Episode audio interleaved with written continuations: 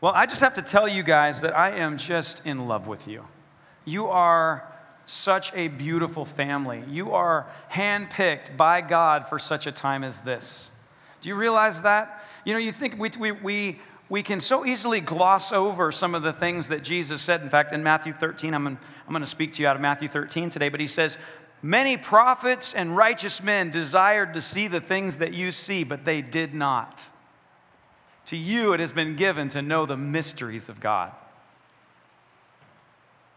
Come on. You know that you are chosen by God to be His witnesses in such a time as this? Do you know there are more believers, true believers of Christ, that live on the earth right now than populate heaven for all of history?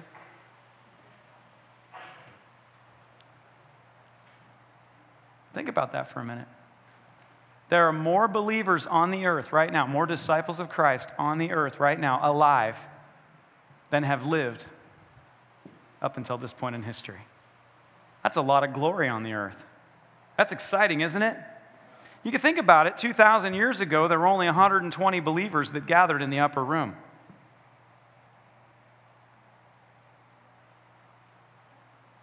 If only half of the people that confess Christ right now are, are, are truly obeying Christ, there's a billion believers now. Man, Josh, that is exciting. Thank you. Woo! I'm encouraged. Are you like waiting for there to be bad news? You guys are so quiet. It's not a trick. This, this is a really good time to be alive. God is doing amazing things. I, uh, I have a dear friend, Paul Manwaring. Uh, he's one of the, he's the administrative pastor on the senior uh, team at Bethel in Redding. And they're doing a, uh, well, we don't call them crusades anymore, do we? Uh, but, but they're doing a large gathering of people in the name of Jesus so that people can hear the gospel, whatever we call that now. It's called Awaken Europe. And I watched a little clip. I was trying to get it up for you this morning. Um, but uh, Todd White got up, presented the gospel in Germany, Nuremberg, Germany.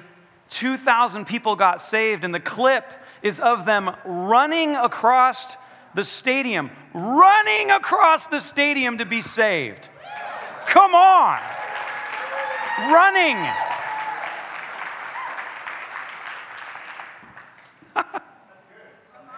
Our God is alive.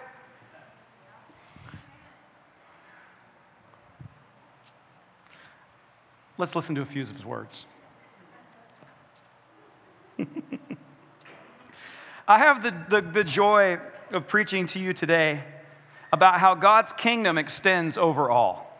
We've been, we've been preaching through some of the core beliefs, the core values that we constantly teach here. We constantly preach, we constantly engage you with. And, um, and we've been talking about the kingdom.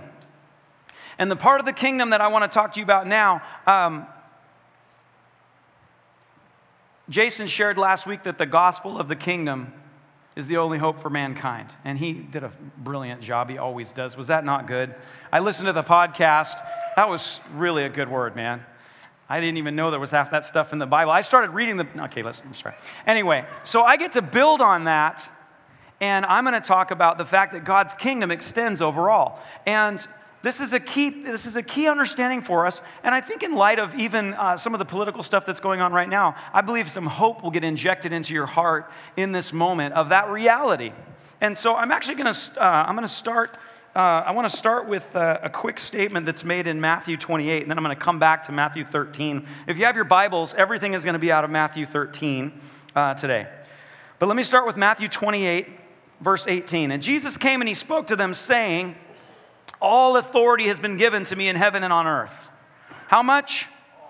All authority has been given to me in heaven and on earth. All authority. All authority has been given to me.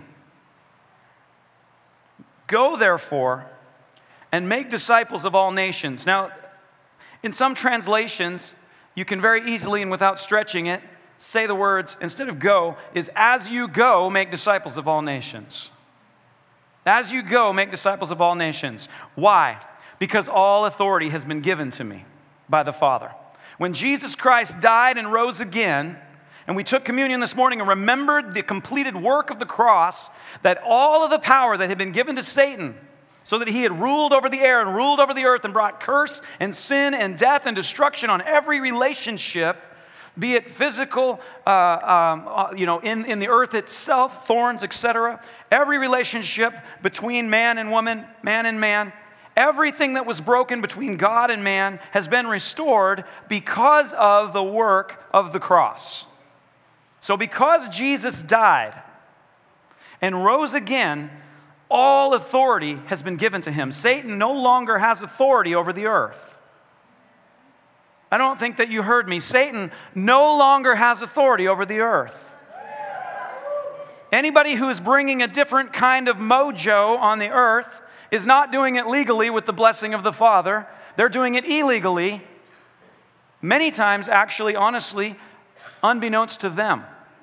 Oftentimes deceived by the God of the, of the air, Satan, that the prince of darkness, still runs around on this earth, not legally, illegally. He is operating illegally. Say illegally. You need to catch this. See, darkness doesn't have a right to be growing on the earth. It's not a legal thing. It's not like God kicked back and said, yeah, I don't know what to do. I, you know, it just, it just keeps spurting up here and there. I don't know what to do about it. I'm, no, he has all authority and he has some things to say about it. I want to share that with you today, but I want you to catch it. All authority has been given to Christ, undisputable. Therefore, as we go, we make disciples of all nations. And what do we do? Baptizing them in the name of the Father and of the Son and of the Holy Spirit, and teaching them to observe all the things that I have commanded you. What are we teaching people when we disciple them? To do and obey all the things that Christ has commanded us. So it's not our opinion. It's not something that we're coming up with to try to get other people to act right, act the way we want them to. No, no, no. We are all brothers and sisters in Christ, and we disciple so that we can all come under the authority of Jesus Christ. Amen? So, the beauty of that, for those of you that are in the midst of discipling some people, is that you're not a self absorbed uh, weirdy. You're a son or a daughter who's pointing to our big brother Jesus Christ, who's the Savior of the world and has all authority, and saying, Jesus said this. How then will you respond? Isn't that beautiful? And he goes on to say, Lo, I am with you always, even to the end of the age. So he is with us. And we just got a fresh infilling of the Holy Spirit today. I recommend you get that every day, every time you think of it. Jesus, I just thank you for the Holy Spirit. Father, thank you for the Holy Spirit. Holy Spirit, I acknowledge that you're God on earth. Fill me again. Fill me afresh.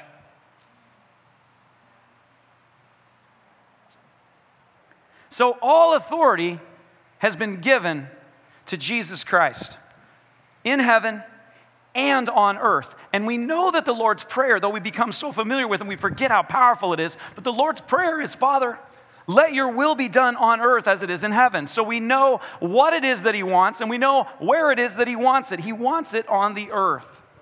And all authority has been given to him, so he has jurisdiction over the earth.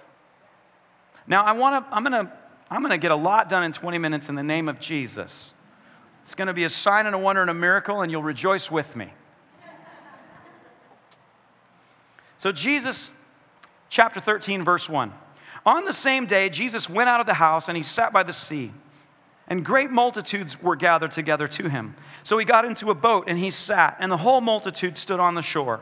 And then he spoke many things to them in parables, saying, Behold, a sower went to, to, sow, and as he sowed, some seed fell by the wayside, and the birds came and they devoured them, and some fell on stony places where they didn't have much earth, and they immediately sprang up because they had no depth of earth.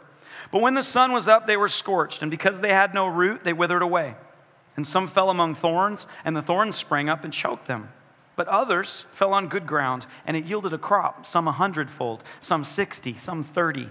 He who has ears to hear, let him hear. I was musing this morning that he starts with a hundred. Isn't that interesting? For most of us, I think if we told this story, we'd say some 30, some 60, and some even a hundred. But God actually said, hey, some's 100, no problem. Some 60, and some 30, which is weird, not usual. I love my increase God. I love my fruitful God. Isn't that beautiful? Did you ever catch that? Am I the only one? You probably all learned it in kindergarten. Thank you for affording me. Isn't that beautiful? He's a God of increase. It's easier to bear fruit with God than to not bear fruit with God. The disciples came to him and they said, why do you speak to them in parables? And he answered and he said to them, Because it has been given to you to know the mysteries of the kingdom of heaven, but to them it has not been given. For whoever has, to him more will be given, and he will have abundance. But whoever does not have, even what he has will be taken away from him.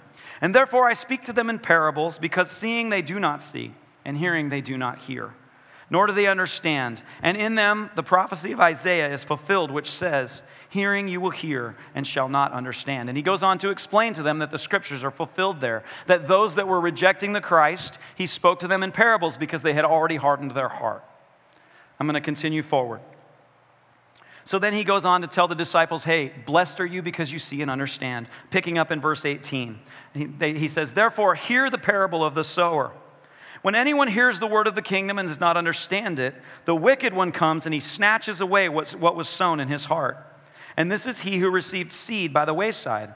But he who received the seed on stony places, this is he who hears the word and immediately receives it with joy, and yet he has no root in himself, but he endures for a while. For when tribulation or persecution arises because of the word, immediately he stumbles. Now, he who receives seed among the thorns is he who hears the word, and the cares of this world and the deceitfulness of riches choke the word, and he becomes unfruitful. But he who received the seed on the good ground is he who hears the word, and he understands it, who indeed bears fruit and produces some a hundredfold, some sixty, and some thirty. Now, here we see immediately God just saying, Listen, as you understand that all authority has been given to me on earth, and that you're to go and sow the word. You're to go and preach the gospel of the kingdom. Know that as you do that and you sow that word, that this will be the response of different people. But also know that you can look at this scripture and you begin to see in your own heart have I sprung up with great joy, but then had no ability to continue on? I didn't cultivate my own heart. Have I at this point become distracted by riches have I become distracted? Have I become busy with building my own kingdom and the things that are important to me and lost sight of that and I've stopped bearing fruit? You see, this word is the two edged sword, it checks our own motivations at that time. This word is especially important for us in this place, in this, in this beautiful American nation that we live in, because we're the richest nation in the entire earth. All of us that own one car are in a club called the 5% Club because 5% of the population of the earth, of the 7 billion people that are here, own one car. And most of us own two. So when we say, "Oh, but I'm not rich," no, you're not rich in comparison maybe to a extraordinarily richer than you in America person, but you are richer than 95% of the people on the entire earth. And so in that moment, you have to say, Am I allowing the deceitfulness of riches to choke out the fruitfulness that I'm called to by living a life of generosity and purpose? Or am I consistently spending on my own needs and I'm on the treadmill of keeping up with the Joneses? Somebody say, Ouch.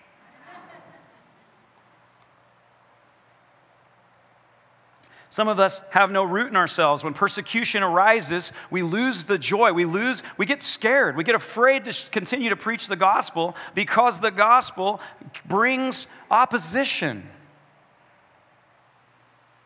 And so we allow this word to test our heart there. And why do we allow that word to test our heart? Because everything on the earth belongs to God, and this is the definition of what the kingdom looks like. Let me continue on.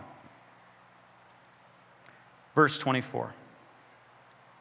Another parable he put forth to them, saying, The kingdom of heaven is like a man who sowed good seed in his field. But while men slept, his enemy came and he sowed tares among the wheat and went his way. But when the grain had sprouted and produced a crop, then the tares also appeared. And so the servants of the owner came and said to him, Sir, did you not sow good seed in your field? How then does it have tares? And he said to them, An enemy has done this. And the servant said to him, Do you want us then to go and gather them up? But he said, No, lest while you gather up the tares, you also uproot the wheat with them. Let both grow together until the harvest. And at the time of harvest, I will say to the reapers, First gather together the tares and bind them in bundles to burn them, but gather the wheat into my barn. That's the first story the wheat and the tares. The second story. Another parable he put forth to them, saying, The kingdom of heaven is like a mustard seed, which a man took and he sowed in his field, which indeed is the least of all the seeds. But when it is grown, it's greater than the herbs and becomes a tree, so the birds of the air come and nest in its branches. So we have the small seed that starts out small and grows. He goes on, the parable of the leaven. Another parable he spoke to them The kingdom of heaven is like leaven, which a woman took and she hid in three measures of meat until it was all leavened. All these things Jesus spoke to the parables. Then he goes on to explain. I'm just going to jump down to verse 37. He answered and he says to them, because the disciples are saying, What does it mean? And he starts to unpack it for them and for us. He answered and he said to them, He who sows the good seed is the Son of Man. The field is the world. The good seeds are the sons of the kingdom, but the tares are the sons of the wicked one. The enemy who sowed them is the devil. The harvest is the end of the age, and the reapers are the angels. Therefore, as the tares are gathered and burned in the fire, so it will be at the end of this age. The Son of Man will send out his angels, and they will gather out of his kingdom all things that offend. Gather them out of what? They will gather them out of his kingdom. Did you catch that? Let me back up because this is important. The Son of Man will send out his angels, and they will gather out of his kingdom all things that offend. Where are the things that are offending? In his kingdom.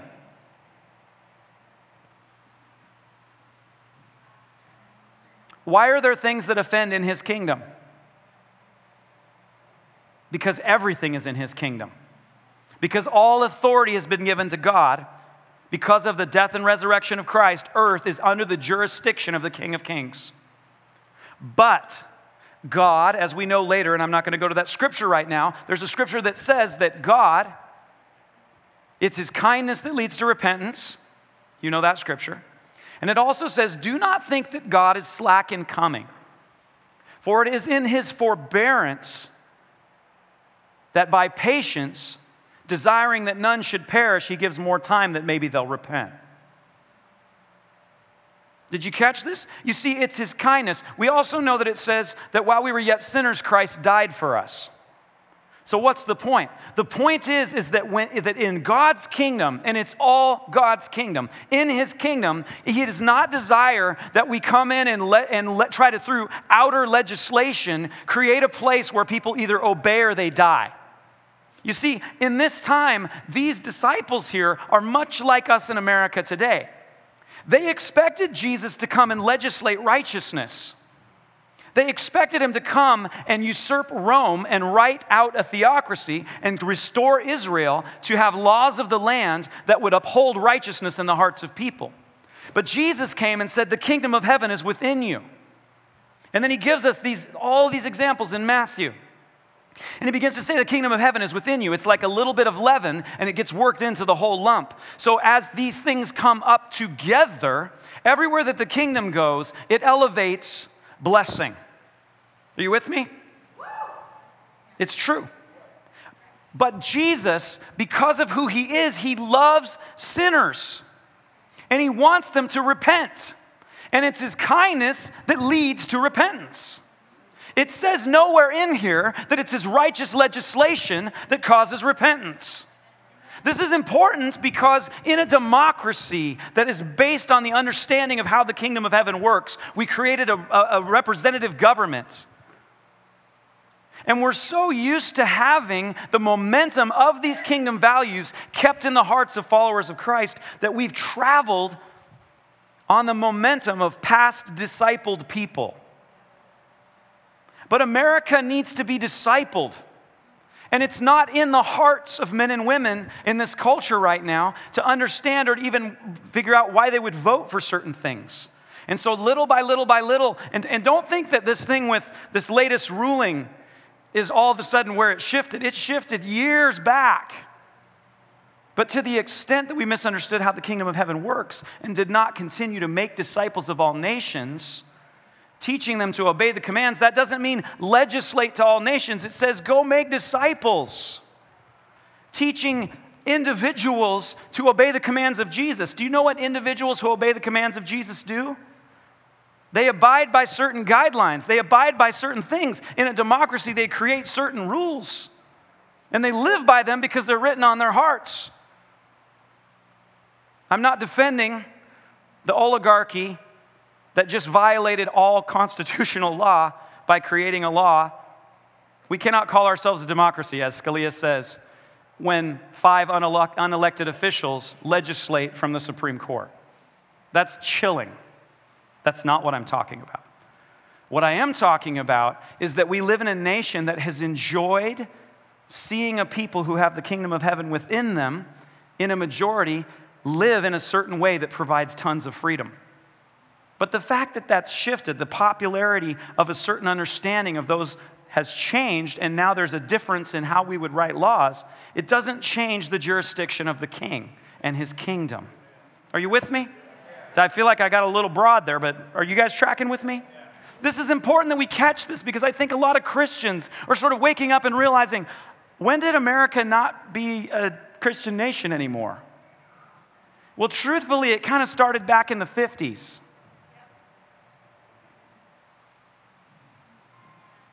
We're just seeing the fruit of a whole lot of disassociation from us remembering that Jesus said, All authority has been given to me, therefore go and make disciples of all nations, teaching them to observe all that I've commanded you. Now, let me, let me pull back because, because this is a good word.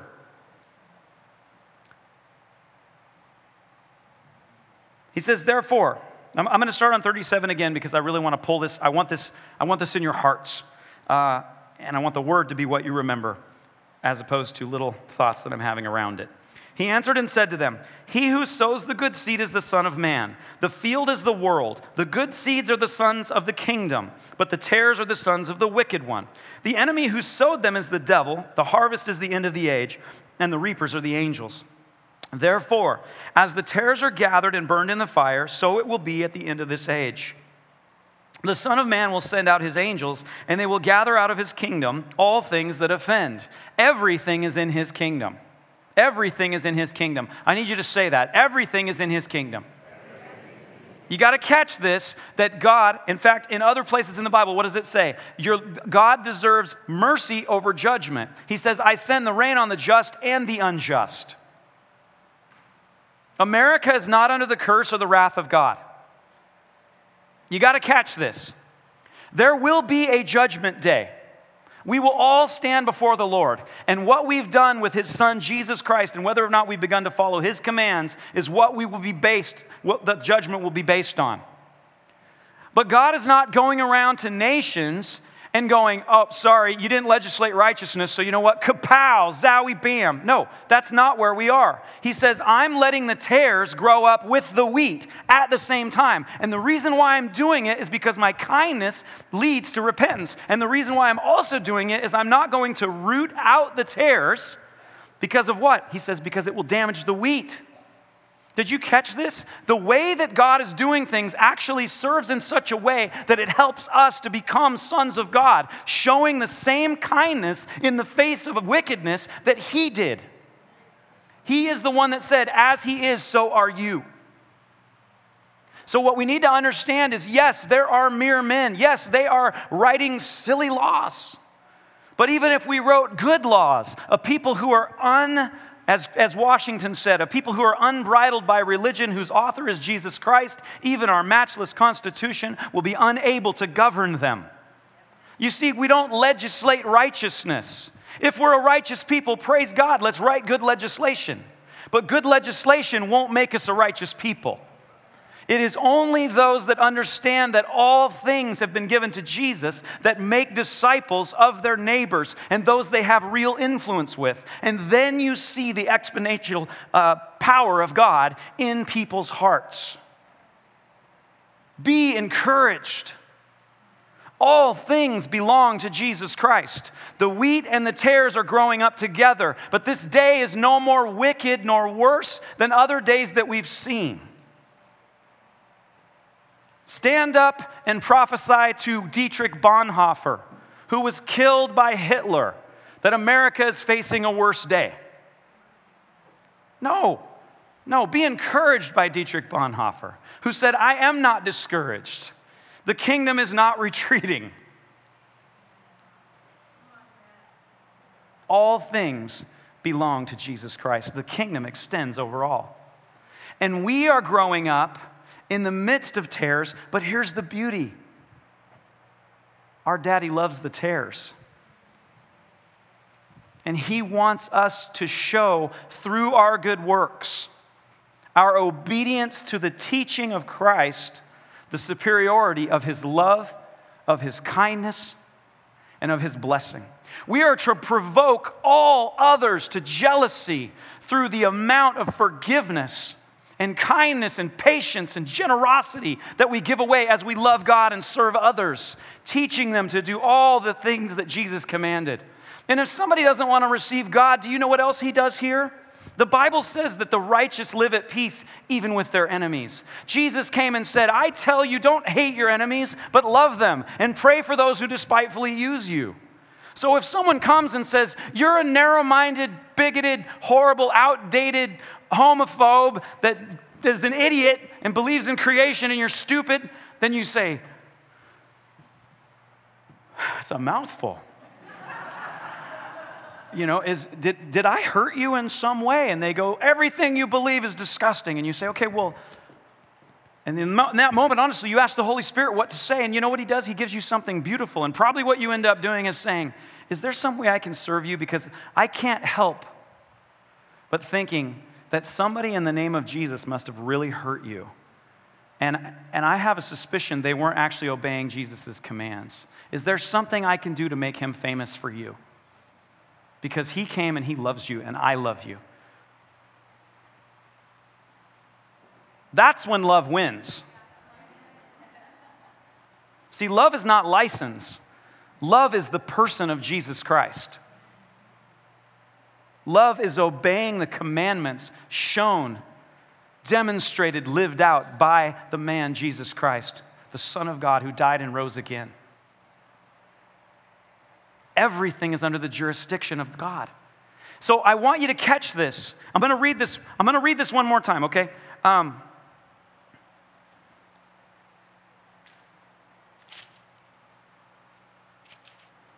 Yeah, yeah. Let's just let's just focus in.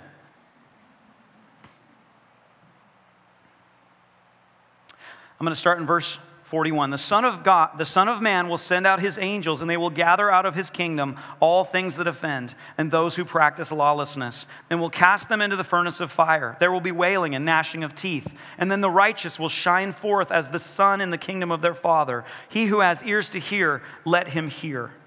Again, the kingdom of heaven is like treasure hidden in a field, which a man found and hid. And for joy over it, he goes and he sells all that he has and buys that field. The cost of following Jesus is everything. Your money is not your money, it's His money. Your heartbeat is not your heartbeat, it's His heartbeat. Your breath is not your breath, it's His breath. Your family is not your family, it's His family. Jesus came and said, If you don't hate your own natural relations in comparison to how much you love me, you're not worthy of me. He says, However, anyone who leaves houses or homes or family for my sake will gain a hundred times more in the, in the next life and this one. He says, In both. You see, we are a family because of the finished work of Christ, but it comes at the cost of total, absolute surrender and allegiance to the one who has all authority, which is God and his Son, Jesus Christ. And he's the one, this is the part I want you to catch. He is the one that has decided, he is the one that understands that it's more valuable for everyone involved to neither harm you nor to condemn maybe some of those who may grow up and eventually repent. I've heard story after story after story. Darwin himself is alleged to have prayed a prayer and repented on his deathbed. Now, that's been contested. I don't know if it's true. But when I get there, I would not doubt that it is atheist after atheist after atheist lived their life and then repented in that moment. And I praise God that He's the kind of God that says, I desire that none should perish, but all should have eternal life. I praise God for those deathbed prayers. You see, God in His forbearance desires that none should perish. And that's why the wheat and the tares grow up at the same time. It's His kindness that leads to repentance, not His judgment. You see, when God does come at the end of the age, and most of us, I believe, truly, I mean, we don't know, but we need to plan for the fact that we're going to die of old age, okay? There's a lot of generations that read the Bible kind of funny and died of old age, and they were very disappointed that they did it that way. There's a whole generation of people that didn't go to college because they decided things were as bad as they were ever going to get and didn't go to college and didn't get good in any kind of fields of influence. And we have a whole tech revolution right now that has almost zero Christians leading it because that generation was one of the generations that was like tune in, turn on, and drop out for Jesus. Okay, some of you aren't old enough, that doesn't even make sense to you. Anyway, they, they, they bought into this bad mojo. They misunderstood how the kingdom happened. They thought the devil had all authority, and so they just hunkered down. We can't afford to have that kind of an understanding of the scriptures. We need to understand that all authority has been given to him and that he's the one that's allowing everything to grow up together. And that means you don't need to be scared because he actually said that he's letting the tares grow up next to you for their good because many of them will repent, but also for your good. He doesn't want to damage you. Did you catch that? No, don't pull that out. Don't pull the tares out yet because it'll damage the wheat. Who's the wheat? We are. See, he, the Bible also says this He works for the good of those in all things he works for the good of those that love him and are called according to his purposes.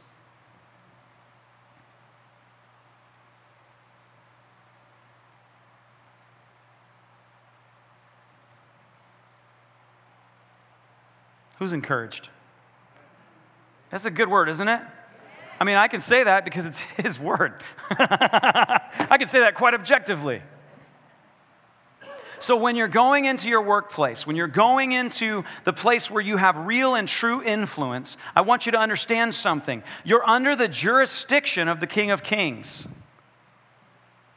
And so you are to live according to the commands and teachings of Jesus Christ in every situation where you are. And you are to use your own authority and influence up to the level that you've actually earned. Did you catch this? This is the part where you don't come in and say, Well, God owns everything, Mr. CEO, so you need to repent and write some better rules in this business. No, no, you need to go down to the mailroom and wash feet and help other people and make your manager look like a genius until you get promoted and become the most profitable VP in his company, and then say, or as you go, you've been doing it, you're living it, but then you're finally in a place of influence where the CEO goes, you are the most profitable VP I've ever seen. And the way that you live and the way that you work is so unique. Everything you touch, all the people around you trust you. I don't know what to tell you except for this. I'm not a believer, but honestly, if I were to meet Jesus, I kind of feel like he'd be a lot like you. Will you write a policy for my company that will make us profitable, that will take care of my employees? And what is that? It's the second commandment. But sometimes we're so, and I'm going to say it, stupid, because the Bible says it, says, He who will not take correction is stupid, but a wise man will take counsel. I love that proverb because it means I get to choose if I'm going to be stupid or wise. And in case you're missing the implication, you get to choose too. One of the stupid things that we do is we try to go out and off, operate in authority because everything belongs to Jesus and we belong to Jesus when in point of fact we need to earn influence by becoming the servant of all in our area. And until you earn that place by living like Jesus, you don't have anything to say yet because you don't have any real influence or authority. And so it means if you want to be a, a doctor, you better go to medical school and become the best doctor for Jesus by going through the actual process. If you want to be a lawyer, you need to go and get the right schooling. Are you, saying, are you hearing what I'm saying? Become excellent in that area, and then you will have true influence to, under the authority of Christ, to actually change that place. Are you guys with me? And why would you do that? Because everything is under his jurisdiction. That little add on I feel like is really important for us, though. Everything belongs to him. Therefore, be bold. Live like Jesus. Do what it takes to extend his kingdom in the place where you have real influence because everything belongs to him. I bless you in the name of the Lord Jesus Christ. I commission you to go, therefore, and make disciples of all nations, teaching them to do everything that Jesus commanded you. If you need healing in your body, if you need blessing, if you need encouragement, if you need a prophetic word, the, uh, prayer servant team is lining up in the back corners here. They've got little lanyards on. They would love to pray with you. If Jesus isn't yet your Savior, and today you just heard about how good He is, and you're realizing, I must surrender to this good God, they can walk you through that and make an introduction. I'm honored to get to share the word with you today. May the Lord bless.